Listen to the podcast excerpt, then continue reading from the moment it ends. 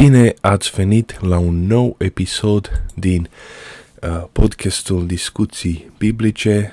Uh, suntem în sezonul 1 la uh, studierea acelei cărți uh, de mitologii pentru copii. Uh, nu mai știu exact ce episod, dar pot ca să vă spun acum, dacă nu mă dacă găsesc ceea ce trebuie, dar cred că suntem la episodul numărul 60, Enciclopedia miturilor ilustrată. Uh, și data trecută am vorbit de zei Olimpului. A rămas undeva la zei Olimpului. Nu mai are rost ca să... Uh, Uh, să-mi registrez uh, uh, cartea, cum citesc din carte. Uh, cred că este mai ușor ca să pun poze, să fac poze la pagini și să uh, le pun pe fundal la uh, video, um, la cei care se uită pe video pe YouTube. Dacă nu, uh, asta este, o să vorbesc în așa fel încât să um, uh, să în, înțeleagă și cei care ascultă, care doar ascultă. Uh, am niște poze aici. Uh, am început ca să fac poze cu telefonul. Cartea am dus-o la bibliotecă, este la bibliotecă și data trecută la biblioteca locală. Este la 5 minute, 4 minute de mine. Pot să mă duc pe jos până acolo și pot să iau câte, uh, pot să fac câte poze uh, vreau ceva s-a întâmplat, însă nu știu de ce am uh, calitatea asta așa de slabă la poze. Uh, mă rog, ah, știu de ce. Uh, pentru că le-am prelucrat deja, le-am, pre, le-am prelucrat, de, prelucrat deja pentru uh, uh, să le pun, în, să le apladez în film.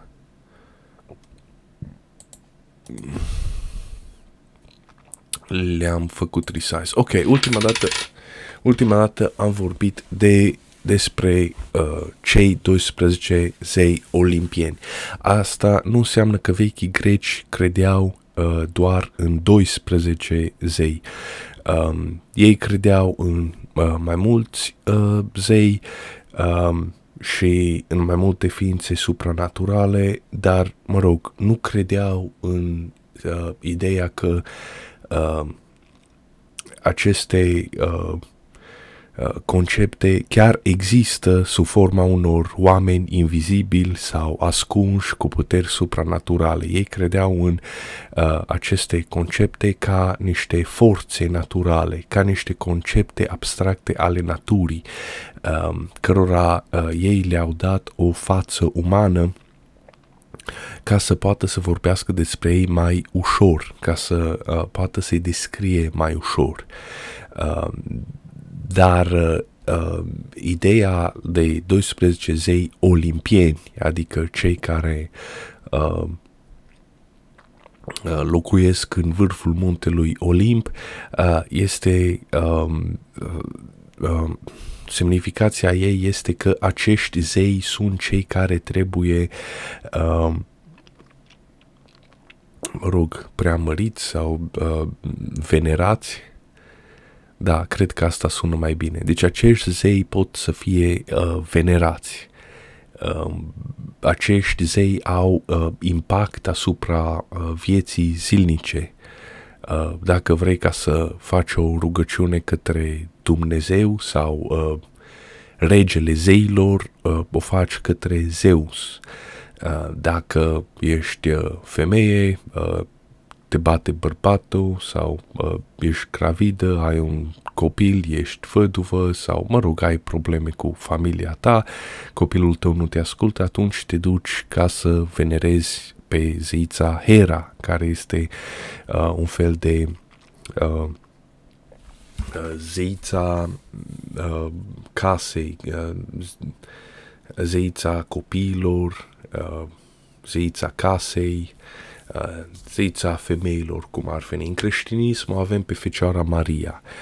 Uh, uh, acolo, ca notă diversă, îi avem pe catolici care se roagă uh, Fecioarei Marie, uh, Maria și care au născocit conceptul acela de concepție imaculată, care uh, înseamnă că nu doar Isus a fost născut fără păcat, ci uh, și Fecioara Maria a fost născută fără păcat uh, din uh, uh, uh, din uh, părinte divin. Uh, catolicii fac uh, idolatrie acolo, uh, ceea ce s-ar uh, încadra în definiția idolatriei. De ce îi venerează Fecioara Maria ca și cum ar fi o uh, zeiță uh, uh, aparte. Uh, iar ăsta nu este cazul singular, parcă și uh, spaniolii sau mexicanii au acea uh, fecioară, fecioara de Guadalupe, care oarecum reprezintă același lucru. Uh, or, ok, dacă ești fermier, să spun, atunci uh, ai de-a face cu Demetra, care uh, este zeița, mă rog, fertilității, agriculturii, a culesului, mă rog, probabil că templul ei ținea și ceva calendar anume, iar asta i-a ajutat pe fermier să țină minte când trebuiau ca să planteze, când trebuiau ca să are, să discuiască, Uh, și așa mai departe, iar uh, după ce culegeau, uh, uh, se, se încheia totul cu o, uh, uh, o precesiune, cum ar fi zilele orașului sau festivalul toamnei sau festivalul vinului la români sau uh, Harvest Day în uh, Europa de vest sau uh, Thanksgiving Day în uh, America. Uh, adică o sărbătoare prin care tu îți areți mulțumirea față de natură că ai avut un an bun și ai putut ca să culegi și o să mai supraviețuiești încă un an. Ok. Uh, ce mai este? Uite, avem zeița Hestia, care este uh, zeița căminului, căminului sau, uh, mă rog, șemineului. Uh, uh, acolo unde se face focul într-o casă uh, și ea se, uh, ea se îngrijea de uh, viețile uh, domestice ale oamenilor. Uh, deci ea este protectoarea caselor.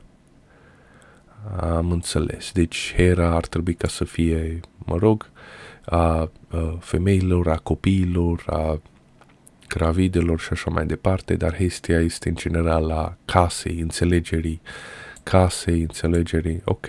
Avem pe, uh, după aceea îl avem pe Hermes. Uh, Hermes este un uh, zeu foarte interesant. Este polivalent. Um, este și a comerțului, uh, implică ceva cu mișcare. Dacă mai țineți minte, uh, Hermes este zeul cel care poate să meargă repede. Are aripi la picior. Uh, iar asta automat îl face să fie legat cu zeul curierilor, uh, da, uh, aripi la sandale și cară cu el și un uh, uh, un toiag de călătorie. Dacă nu mă șel, totuși avea uh, în alte reprezentări avea caduceul, adică acel băț în jurul căruia sunt uh, doi șerpi încolăciți sau un șarpe, doi șerpi, uh, inclusiv și în uh, ortodoxie îl avem, uh, acel toiag este purtat de înalt preasfințitul Daniel. Uh, dar uh, acel toiag am impresia că era uh, legat și de uh, uh, medici, de medicină. Uh, cred că în trecut nu existau spitale așa cum există în prezent, adică oameni care să meargă într-un loc anume, ci doctorii erau chemați ca să vină la casa omului ca să-l vindece. Așadar, doctorii erau tot timpul pe drumuri, uh, mergeau tot timpul, aveau toiagul de călătorie, uh, erau tot timpul pe drumuri uh, și atunci uh, ne putem imagina uh, povestea unui om bolnav care stă să zacă în casă și uh, el vrea ca să facă niște rugăciuni de ajutor și la cine să le facă? Păi le face la zeul Hermes ca să îi dea aripi la picioare uh, acelui doctor care uh, este chemat de două, trei zile să vină să îl caute de boală și încă nu a venit. Uh, și atunci te rogi zeului uh, Hermes, el este legat și de comerț, pentru că, bineînțeles, comerțul, oamenii sunt cei care se duc dintr-o parte în alta ca să facă uh, comerț. Uh, deci a drumeților, a celor ce se duc în călătorie, a doctorilor care sunt puși pe drumuri, a comercianților care iarăși sunt puși pe drumuri a, și așa mai departe. Și cred că, dacă nu mă șel, el este cel care a, ba nu, mă șel, uh, am vrut să spun cel care a inventat lira, care să cânte la liră, dar acela este Apollo. Ok, avem zeița Afrodita, bineînțeles asta este zeița dragostei și a frumuseții. Uh, dacă ai, să spun, 14, 15, 16 ani, vrei să faci un, uh, un talisman sau o poțiune de uh, dragoste ca să uh, faci pe fata sau băiatul uh, de care îți place să cadă îndrăgostit de tine, atunci te duci la templul zeiței Afrodita, așa mai departe. Uh, nu cred că este corelată cu uh, dorința sexuală Afrodita. Afrodita cred că este la... Uh, uh, este un fel de uh, Sfântul Valentin în prezent. Uh, acolo este... Uh, uh, este o sărbătoare de primăvară când se uh, însoțesc păsărelele, își caută perechea pentru tot anul uh, și atunci oamenii au observat lucrul acesta și au spus că, uite, forța care împinge uh, oamenii sau uh, animalele, suflătoarele, ca să se cupleze, să facă pereche la începutul primăverii, înseamnă că este o forță ce vine de la Afrodita. Ok. Avem pe Ares, zeul războiului. Um, um, când uh, uh, uh, oamenii au observat că ei se duc, uh, fac uh, brigăzi, fac patrule și se duc la război contra celuilalt trib și atunci au vrut ca să uh, concretizeze, să conceptualizeze a, această forță mă rog, forță psihologică de mase uh, care îi împinge pe oameni să poarte război împotriva altui trib și atunci au uh, decis ca această forță să fie sub chipul unui războinic, uh, Ares, uh, zeul războiului. Uh, foarte probabil că este uh, mai degrabă un zeu ce ține de regulament și de disciplină și de cazarmă. Uh, ai casta războinicilor, uh, te duci acolo în uh, baracă, uh, primești disciplină, acolo îl venerezi pe Ares, probabil că ai o statuie a lui acolo uh, și uh, regulamentul sau uh, legea de ordine interioară vine ceva de genul acesta. Ares a dat poruncă ca să ne trezim în fiecare zi la 6 dimineața. Ares a dat poruncă să facem 100 de flotări, să alergăm kilometrul, uh, rezistența și să tragem cu arcul în fiecare zi. Ok, avem Hephaistos. Hephaistos este zeul uh, meșteșugului și a focului, cred că nu văd prea bine că, din păcate, poza mea este calitate inferioară. Uh, toate armele uh, care erau folosite de către ceilalți zei olimpieni erau făcute de către zeul Hephaistos. Deci asta am impresia că este, uh, el este forța care le-a relevat oamenilor cum să facă arme, arme uh, și, uh, și scule și instrumente. Uh, deci el este cel care a transmis oamenilor cum ar veni, uh, cum să le facă sau care i-a insuflat. Um, Hera, da, am spus, este uh, zeița uh, măritișului, a familiei, familiei a uh, nașterii copiilor și ea era uh, venerată de către femei căsătorite.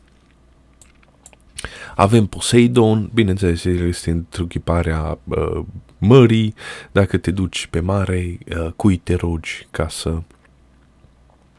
uh, te întorci cu bine înapoi, păi te rogi lui Poseidon.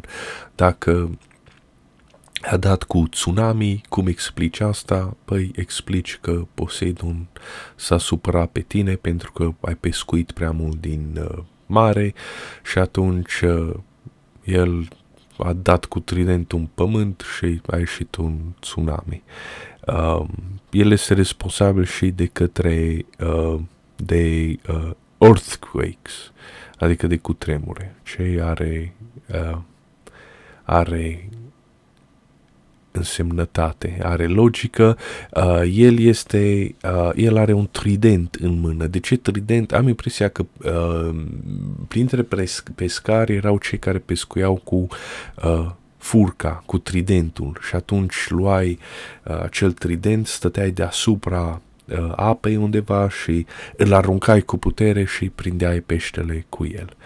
Um, îl avem pe Zeus. Uh, Zeus în fiecare sistem de uh, zei, uh, sistem, uh, sistem religios, uh, dacă este politeist, întotdeauna uh, va exista un grad de monoteism uh, și invers. Uh, nu, nu există religie puternic monoteistă sau uh, puternic politeistă uh, există anumite grade uh, de uh, monoteism și politeism în fiecare religie și depinde foarte mult și de uh, uh, cum privesc oamenii și cum acționează oamenii în funcție de uh, aceste grade.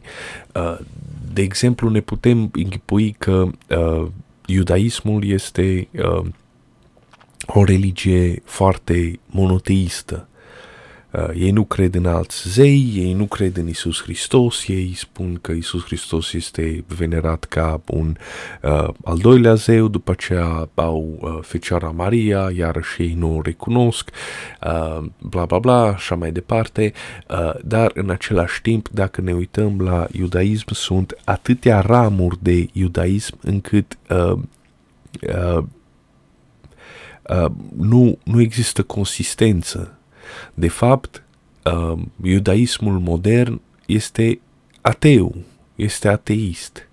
Dacă ne uităm uh, la foarte mulți uh, acești atei militanți, uh, o să observăm și profesori, academici, uh, oameni de renume, o să observăm că toți provin dintr-un mediu uh, iudaic. Ne uităm acolo la early life section și uh, o să vedem că ei au crescut într-o familie de evrei.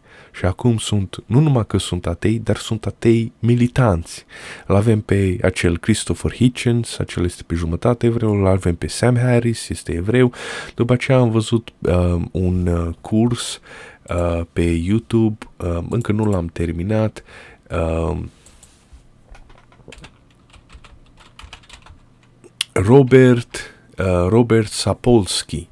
Uh, este un curs de foarte, foarte bun despre Human Behavioral Biology și la fel. Deci acest om vorbește ca un ateu, ca și cum nu există uh, Uh, nu există liber arbitru, uh, are ceva, dacă cursul lui este totuși bun, pentru că, bineînțeles, cele mai frumoase flori cresc în bălegar, dar dacă ne uităm la alte um, la alte um, uh, cum să spun alte prezentări de ale lui la universități, da, Universitatea Stanford și spune The Biology of Humans at Our Best and Worst, o să vedem că de fapt el este uh, el de fapt urăște religia, el de fapt urăște pe Dumnezeu. Richard Dawkins este totuși uh, britanic. Uh, Ok, deci o să observăm că foarte mulți, majoritatea covârșitoare dintre acești atei militanți sunt evrei. Deja nu e mai nimic surprinzător ca să vedem în prezent un alt evreu care ne învață cum nu există Dumnezeu și cât de prost, uh, proști trebuie să credem Uh, de, cât de proști trebuie să fim dacă credem într-unul. Uh, bineînțeles, asta este iarăși un... Uh, da, și uh, alternativa uh, lor la uh, lumea fără Dumnezeu este, bineînțeles, comunismul, neomarxismul, neomarxismul. Uh, Ok, uh, deci nu e, da, după aceea avem iarăși religia uh, islamică. Uh, în religia islamică, profetul este uh, zeu. Acolo când spui, uh, cum era acea vorbă, uh, slăvit să fie Allah și profetul său Mohamed. De fiecare dată când se menționează Allah, se menționează profetul. de ce ai face asta pe profetul? Nu era un simplu om. Păi, ba da, era, dar de ce să-l menționezi? Uh, de ce în islam sunt oameni care decapitează uh, alți oameni doar pentru că au uh, dezonorat sau jignit, între ghilimele, uh, numele profetului. Uh, de ce musulmanii jură pe barba profetului? Jur pe barba profetului că este adevărat. Păi, pentru că este sfânt. Uh, dacă este sfânt, este un zeu. Uh, profetul Muhammad este ca și cum ar fi fiul lui Dumnezeu. Este locuitorul lui Isus din creștinism. Uh, și uh, mă scuzați, uh, și sunt musulmani care și-a dat seama de asta și uh, am citit, am văzut că au spus undeva că uh, de ce să menționez uh, sau să mă închin lui Mohamed, profetului? Păi eu mă închin lui Allah, că Allah este numai unul singur. El este ze- Dumnezeul nostru. Uh, și bineînțeles au sfârșit decapitați. Uh, unde le stau picioarele, acolo uh, le stă și capul. După aceea îl avem... Oh, perfect. Tocmai am înghițit o muscă. O musculiță dintre, dintre aceea mică ce se face uh, de la portocale sau la mere. Ok, uh, după aceea Ah, mi-am uitat ideea. Da, îl avem pe Salman Rushdie, care a spus ceva de genul ăsta, bă, nu știu, Dumnezeu poate că există, poate că nu există, cine știe, dar uite că mie mi se pare aici în Coran că uh, mo, uh, profetul Mohamed a fost influențat de Satan și nu de Dumnezeu. Și există aceste versete satanice uh, care nu au legătură cu o religie a păcii, uh, ci spun, haideți să mergem să omorâm oameni. Și atunci nu-i chiar ok și atunci ăla trebuie să fie uh, satanice, trebuie să fie inspirate de la Dumnezeu și, bineînțeles, acum Salman Rushdie uh, trăiește în exil și ar putea să fie omorât pe loc uh, când o să fie prins. Uh, deci, uh, nu contează doar doar gradul de politeism. Da, și în iudaismul modern există și venerația față de negru, de cioroi. Uh, toate acele statui ridicate negrilor, toate protestele acelea uh, pentru drepturi, între ghilimele spus, uh, ale minorităților, ale, ale negrilor, sunt pornite de către evrei. Uh, fondatorul mișcării uh, Black Lives Matter uh, din America era evreu. Uh, deci ei venerează negrul și ei uh, uh, îi împing pe ceilalți uh, chiar cu ură sau chiar cu forță ca să-l venereze, dacă nu ești făcut rasist sau dat afară de la locul de muncă, în același timp ei venerează marihuana. Uh, de, îl avem pe Noam Chomsky, care, mă rog, așa cum a spus, uh, există flori frumoase care cresc în belegar, care vorbește de uh, contextul geopolitic uh, și american, uh, cum se comportă oamenii în lume și cum uh, și vorbește foarte frumos și la un moment dat spune uh, deci efectiv din neant, scos din nicăieri și totuși socialismul funcționează și ar trebui să fim toți socialiști și să fumăm marihuana. Deci ăsta este videoclip, este pe YouTube. Deci vorbește de niște chestii serioase și după aceea spune și marihuana trebuie legalizată. Deci nu, nu are niciun sens. Nu are niciun sens, dar are dacă ne uităm bine la etnie și dacă ne uităm bine că toți uh, acești oameni, majoritatea lor covârșitoare, uh, ei se închină altor uh, zei. Se închină zeului transexual, uh, se închină la feminism.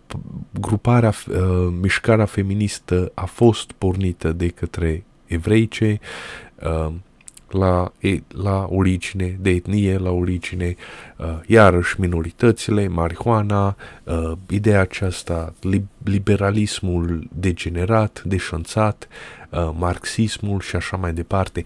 Și uh, teoretic acestea nu ar avea sens, nu au consistență. Nu știu dacă vă... Da, și homosexuali și așa mai departe. De ce asta fac evrei moderni în prezent? Deci ei se închină în alte, la alți zei și nu știu dacă uh, mai țineți minte, dar în comunism aceste lucruri erau uh, considerate degenerate. În comunism erau interziși homosexuali. În comunism erau interzise tra- erau interzis transexualii, erau interzis hipioții fumători de marihuana, era interzis drogurile, marihuana, chiar și alcoolul pe scară uh, pe, pe, pe scară mai, mai mică, mă rog, că puteai să scapi. Nici acum în prezent nu cred că este legal în România ca să îți fierbi tu țuică în cazan. Nu cred că este legal, numai că nu vine nimeni să te amendeze sau să te întrebe. În comunism mai venea, dar se rezolva. Prim, primea uh, politrucul o sticlă de țuică și el mergea mulțumit acasă, nu, nu mai dădea cu papagalul pe la partid. Uh, deci aceste lucruri erau interzis. Feminismul era interzis. Acolo, în comunism, deci se împingeau femeile, se obligau ca să se căsătorească și să aibă cât mai mulți copii, ca să aibă cât mai mulți copii uh, pe uh, viitor. Era interzis avort, avortul. Deci, uh, nu au consistență aceste uh, lucruri. Nu poți să fii și neomarxist sau anarhist sau comunism și să, să fii pro-avort și să fii feminist, să fii homosexual, să fii asta. Nu au consistență. Este doar o degenerare uh, a Uh, și la origine această ideologie, mă scuză, ideologia woke uh, la origine uh, este făcută de acești oameni care sunt atei sau se declară atei și au încercat să caute, de fapt, alți zei. Uh, ok, deci nu există uh, religie pur monoteistă, pur politeistă, uh, toate au uh, grade uh, variate de politeism și monoteism. Uh, în iudaism mai ales nu există, măcar că avem ideea aceasta că ei sunt prima religie monoteistă, nu este adevărat. În prezent evrei moderni, așa cum am spus, jonglează cu aceste lucruri uh, pe care le-am menționat înainte, mai ales ateismul militant și marxismul și degenerarea, feminism, homosexualitate, transexualitate, uh, drepturile minorităților, negri și așa mai departe, uh, musulmanii, iarăși, musulmanii sunt încă uh, foarte naivi, cum ar veni. Ei nu au uh, ei nu au replică sau conversații foarte, foarte inteligente sau foarte complexe, foarte avansate, din simplu fapt pentru că ei au omorât, au decapitat pe toți cei care au spus uh, diferit sau care, dacă a venit cineva și a spus că da, dacă Dumnezeu nu există, l-au scos afară din emisiune. Cum exista emisiunea aceea pe uh, YouTube uh, la egipteni, la egipteni. A venit cineva și a spus că, bă, eu sunt ateu l-au scos afară din emisiune. Știi, ei nu au experiența de a discuta deschis și a discuta foarte complex. E la ei foarte naiv, sunt foarte naive lucrurile, dar uh, și la ei. Și am mai vorbit în alt episod de piatra lor Kaba. Kaba este o piatră, piatra aceea neagră, um, uh, la, ca, la care ei se duc uh, și fac roata. Um, ei fac pelerinajul și uh, se învârt în jurul ei, uh, ceea ce este ilar pentru că uh, acea, acea mișcare circulară în jurul Cabei uh, la origine era ceva de genul acesta. Era un uh, o oază undeva în mijlocul deșertului, uh, acolo era, a, încet încet a devenit ca o piață Uh, meș- uh, comercianți din diferite zone au venit și au început ca să vândă lucruri acolo, orașul a început ca să înflorească și după aceea în acea piață s-a făcut uh, și un uh, prilej de uh, uh, închinare la idoli. Uh, pentru că comerțul și religia merge mână în mână. Uh, dacă te duci la o piață în prezent, acolo trebuie să găsești și un templu, mai ales în Asia, dacă vă aduceți aminte, aveți statuile acelea lui Buddha, uh, te mai închini, mai lași un, o monedă acolo, arunci o monedă, mă rog, așa mai departe. Uh, și uh, acei oameni au ajuns ca să aibă 360 de idoli, uh, de uh, zei. Uh, foarte probabil că au legătură cu uh, uh, mediul de unde provenea fiecare comerciant. Adică ei avea pe pescari, acei oameni veneau dintr-un sat costal de unde ei pescuiau și ei aduceau cu ei o statuie a zeului Dagon, zeului uh, pescarilor care era un zeul pește, mă rog. Dacă aveai de face cu o populație crescătoare de vite, uh, aceia venerau vițelul de aur, să spun, sau taurul cu coarne. Ei când veneau ca să-și vândă viței la acea piață, ei aduceau cu ei uh, o statuie a unui vițel de aur și așa mai departe. Ei bine, și-a ajuns ca uh, aceste statui să fie puse uh, uh, la Tarabe, dar acum apărea o problemă, pentru că era văzut de bine augur ca să te rogi la fiecare, deci nu doar la unul. Uh, de unde să știi că uh, acel unul este cel uh, îți acoperă toate problemele vieții, pentru că acești zei reprezintă o nișare a unor realități uh, și a unor concepte din uh, natură. Și atunci trebuie, tu trebuie ca să le acoperi pe toate și să te rogi zeului uh, uh, finanțelor ca să ai bani în bancă și să te rogi zeiței matrimoniale ca să te înțelegi bine cu nevasta și să te rogi uh, zeului uh, mării ca să uh, când te duci înapoi să ajungi cu bine pe mare, cu barca uh, și să te rogi zeului uh, uh, drumeților Uh, cum ar fi Hermes, ca să ajungi bine acasă pe drum, să nu fii omorât așa mai departe, uh, de către bandiți. Uh, și atunci ce faci? Atunci trebuie să te duci așa în cerc ca să vizitezi pe acești zei. Am impresia că erau 360, 366, 365 de zei, ceea ce este o, un număr foarte bun, potrivit, ca să spun așa, uh, ideea că uh, avem 360 de uh, zile într-un an. Uh, pământul orbitează în jurul Soarelui în jur de 365-366 de zile, uh, deci să faci un cerc complet uh, necesită 360, uh, sunt 360 de grade, sunt 360 de grade într-un cerc sau, mă rog, într-un, într-un pătrat, mă rog, într-o formă geometrică închisă, uh, într-un cerc. Ei bine, și atunci oamenii au început încet, încet să meargă în cerc în jurul acestor uh, acestor zei să fie sigur că se închin, că se închină la toți. Apropo, în prezent, în calendarul ortodox avem uh, sfinții anului, tuturor sfinților an, anului. Adică în fiecare zi ar trebui ca să avem câte un sfânt la care să ne închinăm.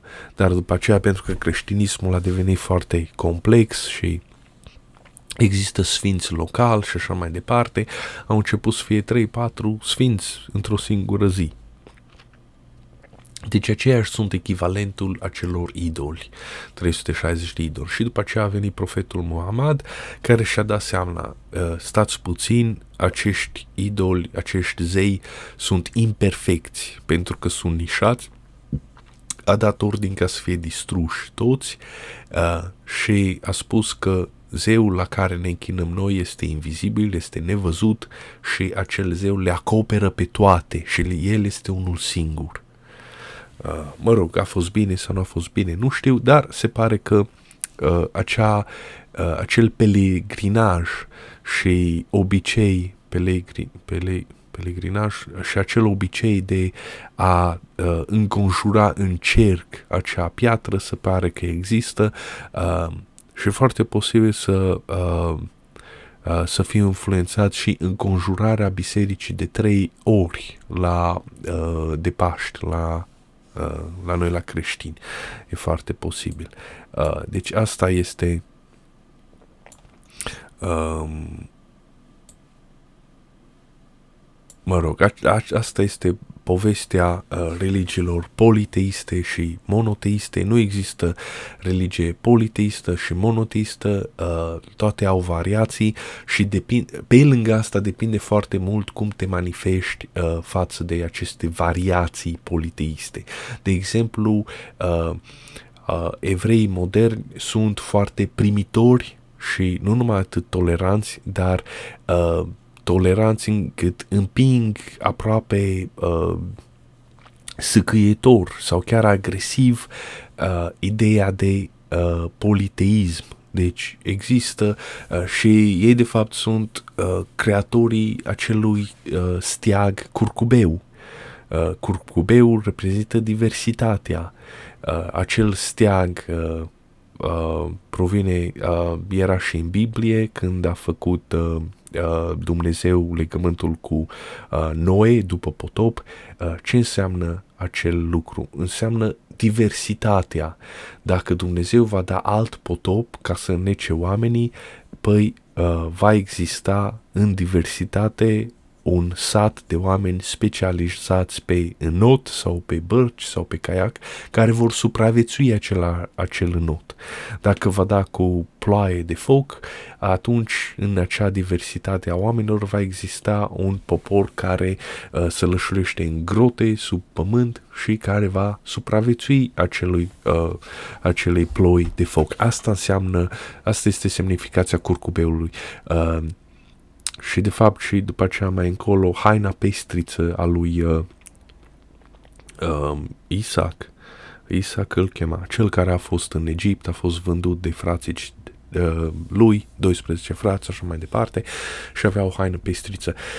Uh, deci asta este semnificația și evreii sunt foarte, nu numai atât sunt toleranți, împing foarte agresiv către acea uh, tolerant, către, către acea uh, viziune de uh, diversitate. Toți suntem diversi, minorități, minorități etnice, minorități rasiale, minorități sexuale, așa mai departe. Chiar și atei, și atei fac parte din societatea noastră, așa mai departe. Deci ei așa se manifestă față uh, de, ei așa acționează față de acest grad de uh, politeism. Deci evrei teoretic este o religie uh, iudaismul în prezent este o religie practic politeistă și nu monoteistă. Uh, iar uh, pe, în partea cealaltă a spectrului avem pe musulmani care ei sunt intoleranți față de politeism și de diversitate. Uh, la musulmani acolo au o vale, într-o vale există uh, 3-4 sate, uh, acele 3-4 sate se, sunt dușmani de moarte și să omoară uh, de moarte uh, și fac vendetas numai pentru niște diferențe uh, Există diferențe și de familie, da? Așa se numesc familii. În loc de clan, ei folosesc numele de familii și nu numai atât și de religie. Adică dacă ai un trib care se roagă cu fața către Meca și ai alt trib care se roagă cu fața către uh, est, pentru că de acolo răsare soarele, ei sunt dușmani de moarte doar pentru chestia asta. Uh, deci acei uh, musulmanii încearcă să omoare în fașă orice idee de politeism. Ei sunt foarte refractari, foarte intoleranți, intoleranți agresivi, agresivi inclusiv până la uh, decapitare cu cineva care ar putea să, uh, să spună că uite, există alte puteri în univers sau putem să ne închinăm la altceva. Ok, haide, uh, da, deci asta era vorba de uh, Zeus, Uh, la capitolul ăsta. Deci, uh, grecii aveau această uh, religie politeistă, există mai multe forțe ale naturii, sunt diferite între ele, dacă vrei ca să... Uh, deci ei au reușit ca să le catalogheze, să facă o taxonomie a lor. Uh, ce înseamnă asta? Înseamnă înțelepciune, inteligență în momentul în care omul este în stare să, să catalogheze lucruri uh, care este egal cu lucrul acela de a le denumi și de a le pune nume. Uh, această idee apare și în Biblie, în Geneză, când uh, animalele au defilat în fața lui Adam și el le-a pus nume. Deci asta înseamnă o catalogare. Asta înseamnă inteligență, inteligența umană, capacitatea de a discerne între două lucruri. Unul este așa, celălalt este așa și atunci le împarți. Uh, deci acești greci erau politeiști, politeiști înțelegeau uh, ideea că natura este formată din mai multe forțe și uh, mai multe puteri și așa mai departe. Uh, unele sunt mediocre, neutrale, insignificante, dar altele sunt foarte puternice și nu, uh, nu este uh, de joacă să uh, nu este de joacă cu ele, sunt foarte serioase, nu ai vrea ca să îl super pe zeul, ca, Zeus care este întruchiparea cerului, dacă el nu dă ploaie, tu mor de foame. Nu. Nu ai vrea ca să-l super pe Poseidon, care este iarăși un zeu extraordinar de mai important.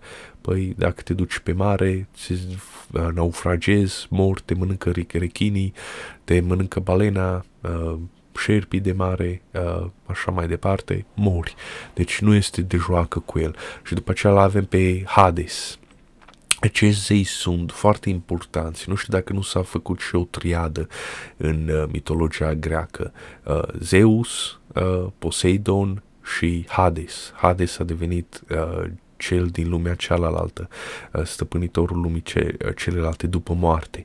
Deci n-ai vrea ca să te pui rău cu el și să nu faci uh, regulile pe care el ți le cere, pentru că altfel el o să-și bată joc de tine în viața de după moarte și atunci nu-i, nu-i de glumit. Uh, deci îl avem pe Zeus, uh, grecii erau politeiști, dar în politeism există gradul acesta de monoteism, iar Zeus este cel care a devenit regele uh, celorlalți zei. Același lucru s-a întâmplat și în uh, religia acelea a uh, sumerienii, uh, al sumerienilor. În Sumer uh, sau a babilonienilor, când Enkidu a bătut monstrul acela, Tiamat, și după aceea el a fost înscăunat ca regele zeilor uh, și așa mai departe. Deci avem acest uh, zeu care îi copleșește pe ceilalți uh, și, mă rog, dacă vrei ca să, uh, mă rog, dacă vrei să, uh, a, să trăiești monoteist, uh, atunci ai putea să te rogi doar lui Zeus. Iar Zeus, practic, este Dumnezeu al nostru în prezent. Este Dumnezeus, Dumnezeu, Domnul Zeu.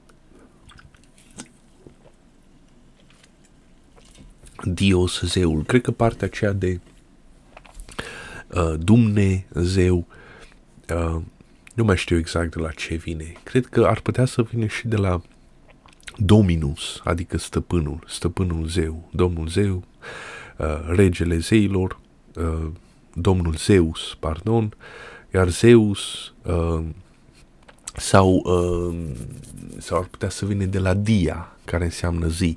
Dar am, cred că Zeus oricum vine de la Dia, uh, Dias, uh, de la zi, Zeus zi, uh, și anume că el este uh, uh, zeul zilei, luminii, al soarelui, al cerului. El este întruchiparea acestei, acestor uh, forțe din natură.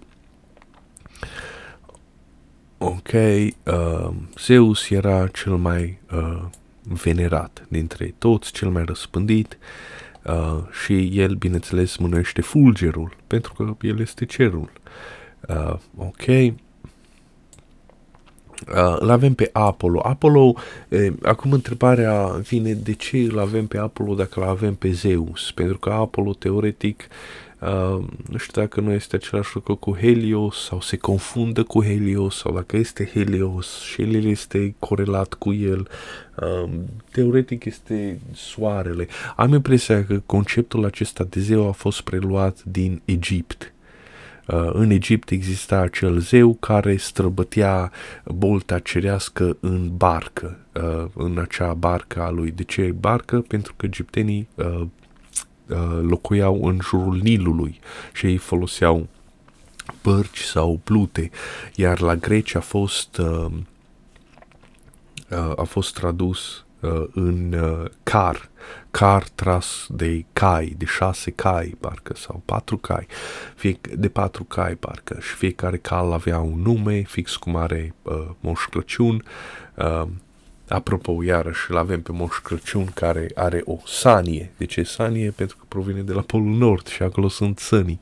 Și și el, sania lui este trasă de reni, de ce reni? Pentru că acolo trăiesc, la, la, în Scandinavia trăiesc renii, nu? Uh, în nord trăiesc renii și face același lucru, deci el merge pe cer. Uh, deci este fix aceeași idee.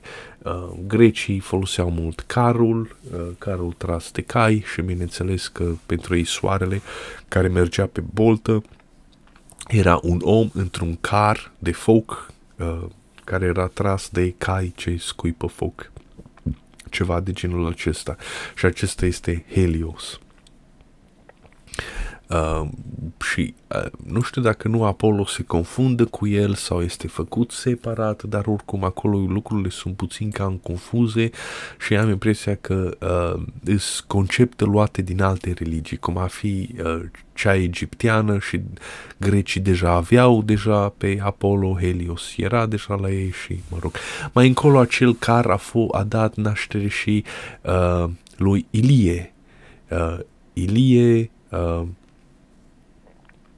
uh, Elia uh, iarăși era în trecut era la nivelul lui Zeus sau la nivelul lui Dumnezeu din prezent. Și acolo se spune că avem un Dumnezeu uh, major, deci zeu puternic, care merge în, într-un car și aruncă cu fulgere de acolo, din carul acela de foc. Uh, Ok, deci Apollo este fratele geamul la uh, fratele geamăn al uh, lui Artemis. Uh, Artemis era zița vânătorii, simbolul ei era, era luna uh, crescentă, iar Apollo era simbolul soarelui. Deci oarecum ar fi, uh, pentru că era frați gemeni, unul este uh, soare, celălalt este lună, unul este simbolul zilei, celălalt este simbolul nopții. El este uh, zeul uh, muzicii, uh, a vindicării, pentru că soarele vindecă. Dacă ești la soare, te vindeci, dacă stai în casă sau în grotă toată ziua, ești polnăvicios. Al profețiilor uh, și este arătat cu o liră. El a inventat lira. Uh, el este, uh, de asemenea, patronul arcașilor uh, și are uh, sens asta pentru că razele, uh, nu, dă, uh, soarele dă cu raze de foc. Uh, și atunci de acolo vine ideea aceasta. Apollo, Apollo uh, mai avem pe Artemis. Arte, Artemis este zița vânătorii. Uh, este uh, virgină și are o suită de virgine. Uh, pentru că așa este natura. Natura este virgină. Dacă un om merge în natură, el atunci începe să taie pacii, să vâneze căprioarele, se adăpostește, se uh, își face acolo cabine, ăsta schimbă natura, antropomorfizează mediul uh, și atunci uh, mediul acela nu mai este natură, practic. Mediul acela este uh, un mediu înconjurător făcut de om, creat de om sau modificat de om. Și atunci nu mai este natură. Și atunci natura trebuie întotdeauna să fie virgină. Um, ok, Artemis um, întotdeauna este înfățișată cu un arc și cu un, o tolbă de săgeți, este asociată cu luna uh, și, aju- și ea se uite, se pare că ajuta femeile în uh, cazul nașterii. Deci avem și pe Hera, dar avem și pe ea, nu știm exact de ce, probabil că sunt două populații cu religii diferite care au fost contopite în mitologia uh, grecească. Artemis este interesant că uh, este înfățișată cu luna uh, crescentă. Uh, și uh, asta cred că are o importanță. Sunt oameni care uh, vânează noaptea, dar dacă luna este plină noaptea, uh, este prea multă lumină și atunci animalele uh, văd și uh, acel lucru nu este bun pentru vânătoare. Și atunci tu ai vrea ca să fie o lună mai mică, să nu fie așa de multă lumină, tu să fii capabil să vezi, dar păsările să nu fie capabile sau căprioarele să nu fie capabile să vadă în întuneric așa de bine ca tine. Uh, și am impresia că de asta este ideea aceasta de uh, lună. Uh, ok, și avem pe uh, Atena. Uh, Atena uh, iarăși este o, o zeiță a rațiunii și a inteligenței, dar este și o zeiță a războiului. Și acum, care este diferența față de Ares? Ares este uh, efectul acela psihologic de masă ce împinge triburile să meargă, un trib să poarte război împotriva celuilalt trib. Atena este oarecum individuală, uh, este o zeiță individuală. De ce? Pentru că este o zeiță a, de rațiune, de inteligență, de logică. Uh, și um, are o explicație foarte simplă, dar foarte profundă de unde naște, de unde se naște rațiunea. Se naște uh, uh, de unde se naște de uh, se naște din capacitatea unui om de a nu fi omorât de, dacă tu, dacă eu mă duc acum pe stradă și mă duc și în flutur pistolul, eu locuiesc în America, pe stradă vine poliția și îmi fute un clonț fix în cap. Poliția în America nu se joacă. Numai dacă îmi flutur așa pistolul. Am un pistol, e în mașină, îl am în mașină la mine. Uh, chiar și cuțitul, dacă mă duc așa pe stradă mânios cu cuțitul în mână, uh, Vine poliția, automat își scot pistoalele asupra mea și îmi spun ca să arunc jos cuțitul. Uh, și dacă fac niște pași către ei, s-ar putea să mă împuște. Dacă, uh, dacă ascult de ceea ce spun ei, atunci rămân să supraviețuiesc. Și atunci de acolo provine rațiunea. Capacitatea omului de a, de a nu face niște lucruri prostești uh, în urma căruia să fie omorât să nu sar la urs cu mâna goală, să nu te duci contra unui trib doar cu uh, niște pietre și uh, toiage la luptă, când ei sunt armați cu arcuri și săgeți și sulițe. Deci asta este rațiunea. Rațiunea este cea cu care te consulți înainte, înainte de război, înainte de uh, a merge la luptă sau înainte să te bați, să nu, să nu, să nu mori. Deci asta este o explicație extraordinar de simplă și foarte, foarte adâncă. Și avem episodul acela din uh, Odiseea sau Iliada, nu, din Iliada, îl avem acel episod cu uh, Ahile, când vine Agamemnon și îi uh, ia ca uh, ca uh, pedeapsă, Agame, Agamemnon era regele uh, grecilor, îi ia prada de război, care era o, o sclavă, Briseis, care era foarte frumoasă. Bineînțeles, era de dorit ca să ai o sclavă frumoasă în cort cu tine. Face de mâncare, face laba, etc. Uh, era de dorit și el își ia, el ia ca pedeapsă pentru că Apollo nu mai vrea să lupte sau ceva de genul ăla. Apollo se duce undeva uh, cum ar veni în pustie vorba, vine, stă jos, în fund, se gândește că, mă, eu dacă iau sabia și tai capul lui Agamemnon, uh, ca să mă răzbun pe el, că să le arăt la el, atunci ar fi super. Dar ce se întâmplă? Vine zeița Atena și zeița Atena vorbește cu el și îl convinge să nu facă asta pentru că dacă taie capul regelui său, atunci ceilalți greci o să-l omoare. Uh, și atunci dacă, uh, bineînțeles, pentru că sunt supuși lui, și uh, el, el este încă totuși mic acolo, în ierarhie. Uh, mă rog, mic. El este personaj important, dar este, nu este atât de uh, puternic sau influența, influen, influ, influencer, influențabil uh, ca uh, Agamemnon. Și atunci mai bine el spune, lasă, uh, haide să stau liniștit, mă duc la război și atunci poate îmi câștig sclava înapoi sau ceva de genul acela și îl las pe Agamemnon ca pedeapsă zeilor, zei să-l pedepsească pe el. Este fix ceea ce zicem în prezent, uh, lăsăm în plata Domnului, adică el datoria să nu, ne mai, să nu, nu ne-o mai plătească nouă, lasă că o să o plătească lui Dumnezeu și Dumnezeu o să-l pedepsească.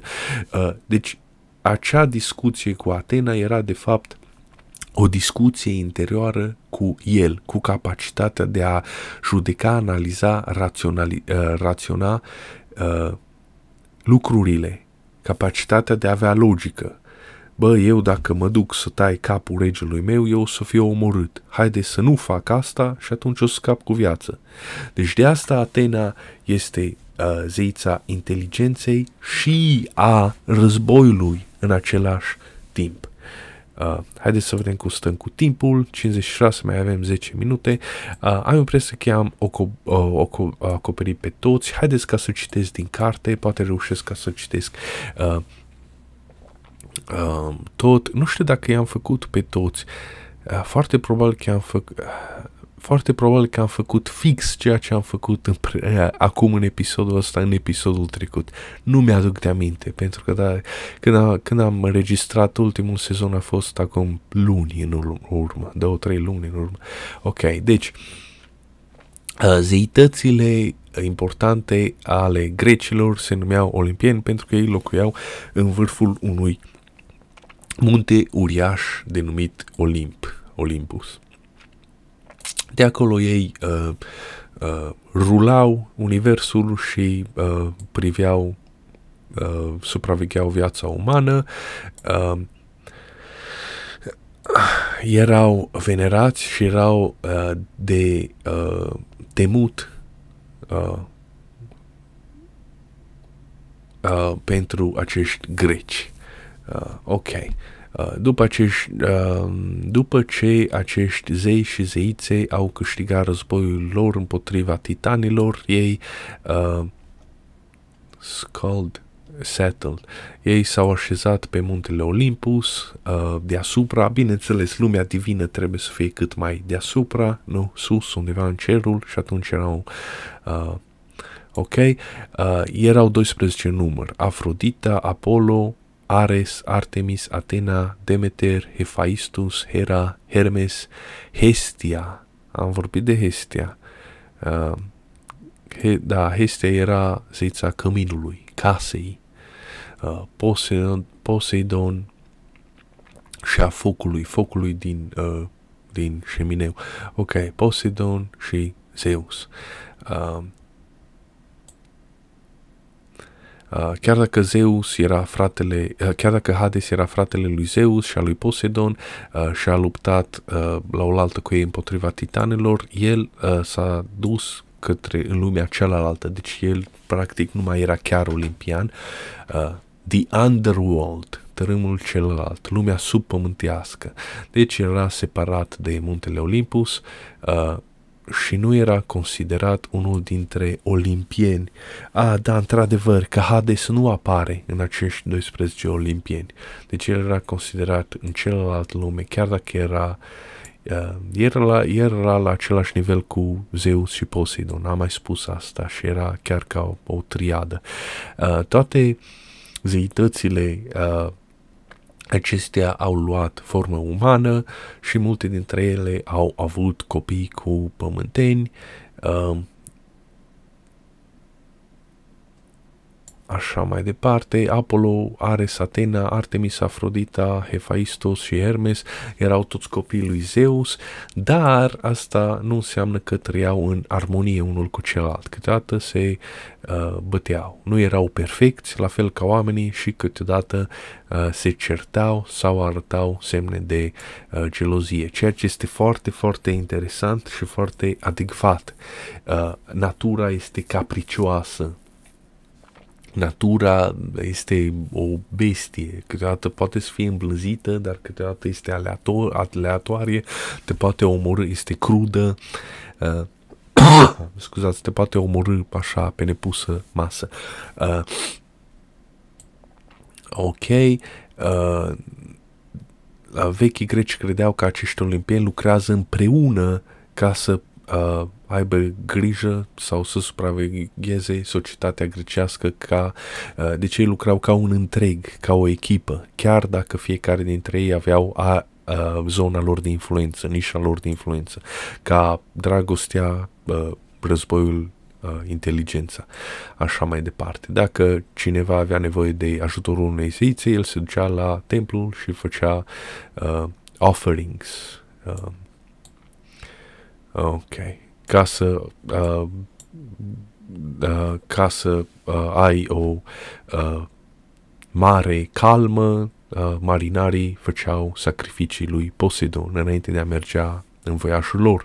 Fermierii uh, făceau uh, sacrificii la altar zeiței fertilității de Demetra înainte de a uh, de a face muncile uh, câmpului.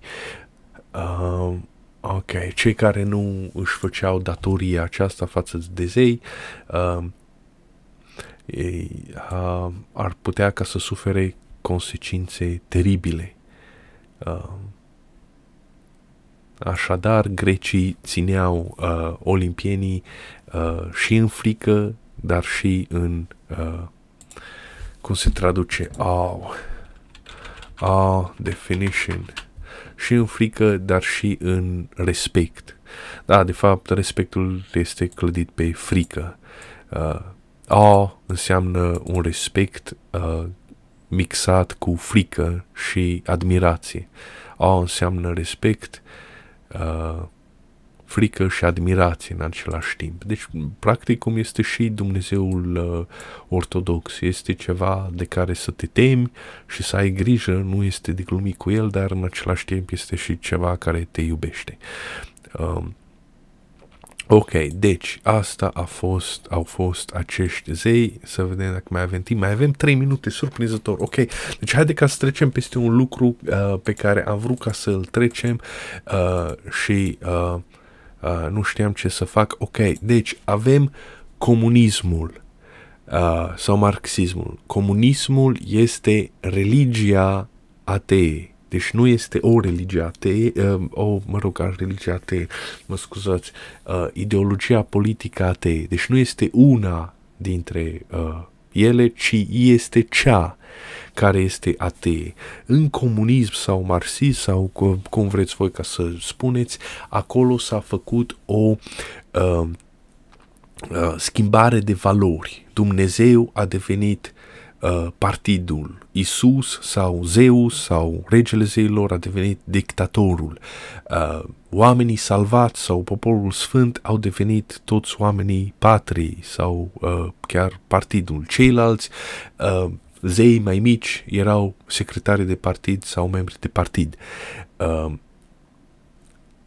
și așa mai departe. Uh, războiul lor sfânt, jihadul sau războiul zeilor cu titanii a devenit revoluția marxistă, uh, preluarea puterii prin revoluție, prin deturnarea acelor titani care erau de fapt afaceriștii, uh, burghezii și așa mai departe. Deci acolo s-a făcut o uh, schimbare de valori.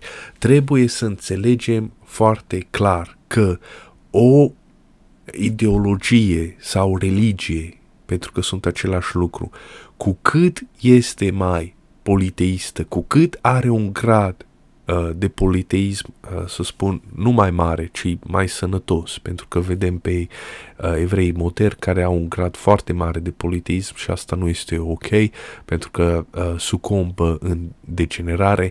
Uh, deci, dacă religia sau ideologia, dacă cultura unei societăți are un grad de politeism uh, sănătos, uh, acea societate este uh, cât are, este, uh, este pe atât de liberă, uh, de uh, bună de trăit în ea, uh, de tolerantă uh, și de democrată. Uh, pe partea cealaltă a spectrumului, în culturile Uh, țărilor în care oamenii lucrează pentru înăbușirea celorlalte, uh, celorlalți potențiali uh, zei, uh, ace, acele țări devin dictaturi, uh, devin uh, Uh, libertatea este foarte scăzută, nu există libertate, toți sunt ținuți în frâu uh, și acele țări nu sunt democratice. Deci, gradul de politeism este uh, ceva de dorit, cum ar veni. Uh, aceste societăți, uh, societatea grecească și uh, Imperiul Roman, erau foarte avansate și foarte democrate din cauza faptului că erau politeiste. Ei înțelegeau clar că lumea este imposibil să fie condusă de un singur om, Uh, ci uh, lumea este condusă de mai mulți oameni, de către un grup de oameni. Iar asta este esența democrației. Toți trebuie ca să vedem, să alegem cei mai buni dintre noi și oarecum să ne lucrăm ca o echipă și uh, atunci lucruri bune o să iasă. Dacă noi ne punem uh, încrederea uh, și credința într-un singur om, într-o singură persoană, atunci uh, acea societate va degenera către uh, Uh, dictatură, către despotism, către monarhie, către tiranie. Acel va deveni un tiran. Și avem comunismul și avem niște poze din comunism. Uh, avem poză cu Lenin care uh, este fix Ares, desenat aici fix Ares, este un personaj roșu în mijlocul soldaților care uh, arată cu mâna uh, unde să meargă acești soldați, este în mijlocul lor, este ca un spirit, ca un suflet care insuflă acești soldați să meargă la război sau la revoluție, la revoluția socialistă. Uh, printre ei, uite, uh, printre ei este și o femeie cu un buchet de trandafir, deci aceea este femeia eroină din comunism, sunt minerii, uh, uite, acolo este un cosmonaut sau uh, aici este o femeie fermier cu spice de grâu, în spatele lui sunt soldați sau alți mineri, deci el este sufletul care împinge cea societate să meargă la luptă, la război. După aceea, avem acest tablou cu Lenin care stă la masă într-un colț și el spune cum trebuie să se facă lucrurile, cum se fac lucrurile. Și avem pe trei oameni care efectiv sunt uh, înclinați în unghi către el ca să asculte mai bine ce zice el, ca nu cumva să piardă un cuvințel sau o vorbă. Deci aceasta este întruchiparea a uh, forbidden knowledge, uh, a înțelepciunii trimise din lumea cealaltă divină înspre salvarea noastră a oamenilor. Doar că aici nu vine de la un Dumnezeu invizibil, ci vine de la Lenin însuși. Lenin este un Dumnezeu. Uh, deci putem observa esența ideii de ce uh, s-a bătut uh, Nicov, de ce s-a bătut, mă rog, pe Nicovală cu ciocanul acest lucru, că bă, aveți grijă, Dumnezeul la care noi ne rugăm este invizibil, este undeva în cer, nu este pe pământ. De, de acolo vine și ideea să nu vă faceți chip cioplit a lucrurilor care sunt pe pământ, adică a altor oameni, ca Lenin. Uh, Ok, după aceea în comunism uh, au, sunt acele procesiuni comuniste, fiecare mergeau cu drapele roșii și așa mai departe și duceau tablouri sau chipuri al acestor oameni. Numai ce se întâmplă? Îl avem pe Karl Marx, care evident a pus conceptele, îl avem pe Lenin, care a condus cu pumnul de fier, uh, această societate comunistă și după aceea îl avem pe Stalin, mai avem pe încă unul, nu știu cum îl cheamă, Engels, uh, și ce se întâmplă? Avem pe mai mulți oameni. Putem observa și un grad foarte, foarte mic de politeism în acest monoteism, uh, unde se venera dictatorul. Stai puțin că noi avem patru dictatori, pentru că, bineînțeles, aceștia erau oameni și au murit la un moment dat. Și a venit altul. Păi ce facem? Trebuie să-l venerăm și pe ăsta. Și atunci ei au pus uh,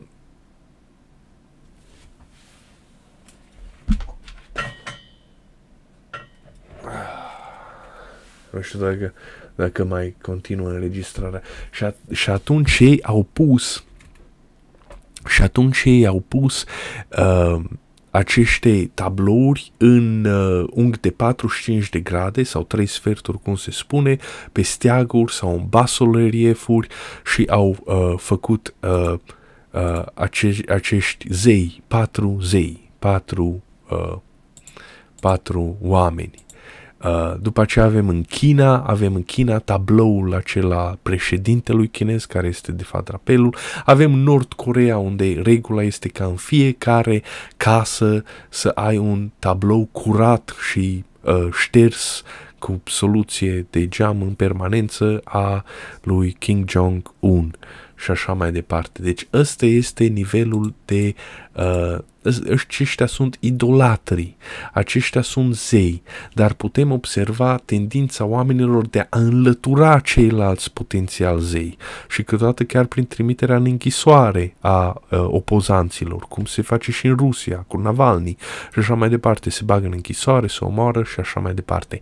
Uh, deci putem observa aceste uh, lucruri când uh, oamenii acționează uh, pentru extirparea celorlalți zei diversi, atunci societatea este o tiranie. Uh, acești comuniști sunt uh, nimic altceva decât uh, zei. Uh, și uh, putem observa de unde vine și uh, acea, acel, uh, acea avertizare. Să nu vă faceți uh, zei sau chip cioplit după oamenii pe care vedeți pe pământ. Să știți întotdeauna că zei voștri sau, mă rog, Dumnezeu este invizibil, este în cer. Acela este o calitate foarte importantă, uh, că este invizibil, adică nu poți să-l vezi cu ochii tăi. Uh, vă mulțumesc pentru atenție, uh, la revedere, să aveți o zi bună!